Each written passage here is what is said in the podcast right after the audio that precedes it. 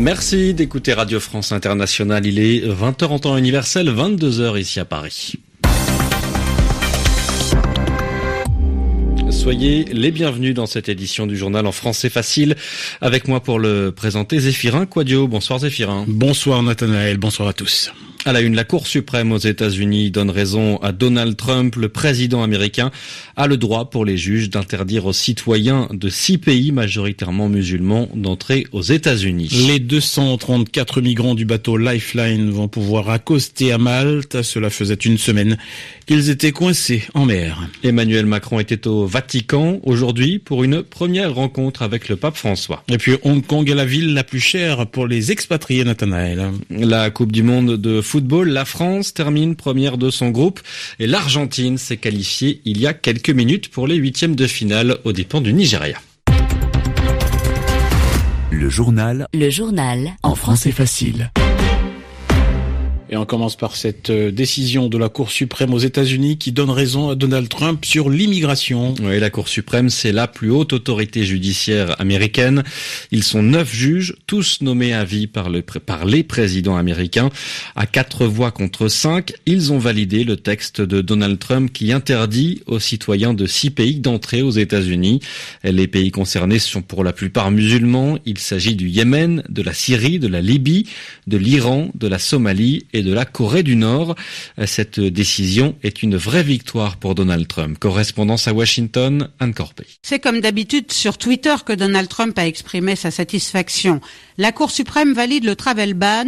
Waouh, a-t-il écrit en lettres capitales dans les minutes qui ont suivi la publication de l'arrêt. Dans un communiqué publié un peu plus tard, la Maison-Blanche salue une immense victoire pour le peuple américain et la Constitution.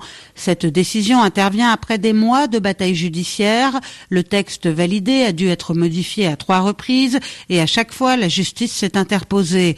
La Maison-Blanche en profite pour tacler ses opposants puisque dans son communiqué, elle évoque, je cite, des commentaires hystériques de la part des médias et des politiciens démocrates qui refusent de faire ce qu'il faut pour le pays. C'est la première décision majeure de la Cour suprême au sujet d'une politique décidée par Donald Trump. Elle estime dans son arrêt que le président n'a fait qu'user de façon légitime de ses prérogatives en matière d'immigration. L'État a mis en avant une justification suffisante en termes de sécurité nationale, précise le président de l'institution. La décision de la Cour intervient en plein débat sur la politique aux frontières. Après le recul de Donald Trump sur la séparation des familles de migrants, cette victoire est une belle revanche pour le président. Anne Corpé, Washington, R F I. En France aussi, l'immigration est une préoccupation du gouvernement. Le Sénat a adopté en première lecture le projet de loi Asile et Immigration. Oui, le texte écrit par les députés était déjà critiqué par les défenseurs des droits des migrants. Celui que les sénateurs ont écrit est plus dur encore. La gauche et les sénateurs de la majorité présidentielle ont voté contre ce texte réécrit par la droite qui contrôle le Sénat en France. Si les sénateurs et les députés n'arrivent pas à se mettre d'accord la semaine prochaine, c'est l'Assemblée nationale qui aura le dernier mot. Et puis avant un sommet européen consacré à l'accueil des migrants et au contrôle des frontières, une solution a finalement été trouvée pour le bateau Lifeline. Oui, cela faisait une semaine, Zéphirin, que ce bateau humanitaire et les deux cent trente-quatre migrants qu'il avait recueillis en Méditerranée attendaient de savoir où ils pourraient toucher terre. Rome refuse désormais d'accueillir les bateaux des O N G. Malte a fini par accepter après avoir posé ces conditions. Plusieurs pays, dont la France, le Portugal et l'Italie, ont accepté d'accueillir une partie des migrants du Lifeline. Malte est un petit archipel, c'est-à-dire un groupe d'îles situé entre la Sicile, la Libye et la Tunisie. Il est sur la route de ces hommes, de ces femmes et de ces enfants qui cherchent à rejoindre l'Europe. Par rapport à sa population, Malte est le pays d'Europe qui reçoit le plus de migrants, mais ils ne sont pas les bienvenus. Explication Béatrice Leveillé. L'Europe doit intervenir pour pallier l'inhumanité de Malte, clamaient les dirigeants italiens qui refusent de leur côté de recevoir des navires d'O N G transportant des migrants parce qu'elles se rendent complices, selon eux, des passeurs et trafiquants d'êtres humains. La situation de Malte n'a pourtant rien à voir avec celle de l'Italie. Malte est un micro-État, un des États les plus densément peuplés au monde, une île de trois cent seize kilomètres carrés qui compte quatre cent mille habitants, située situé aux confins de la Méditerranée. Le gouvernement maltais a depuis longtemps mis en place une politique de détention systématique des migrants qui peut durer jusqu'à dix-huit mois. En deux mille neuf, Médecins sans frontières avait dénoncé des conditions de détention terribles dans des centres surpeuplés avec des installations sanitaires inadéquates. Entre deux mille cinq et deux mille quinze, l'île a malgré tout accueilli dix-sept mille demandeurs d'asile qui traversaient la Méditerranée et se sont retrouvés coincés à Malte. Un tiers d'entre eux sont restés sur place dans un pays peu accueillant où ils peuvent néanmoins travailler. Béatrice Leveillé. Oui.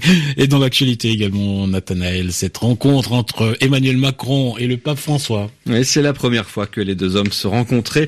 Ils ont parlé pendant une heure de nombreux sujets, de l'accueil des migrants justement, mais aussi de, de laïcité. Le président français a redit que la laïcité n'était pas pour lui une contre-religion. Le pape a aussi offert au président français un cadeau très symbolique, une médaille en bronze de Saint-Martin.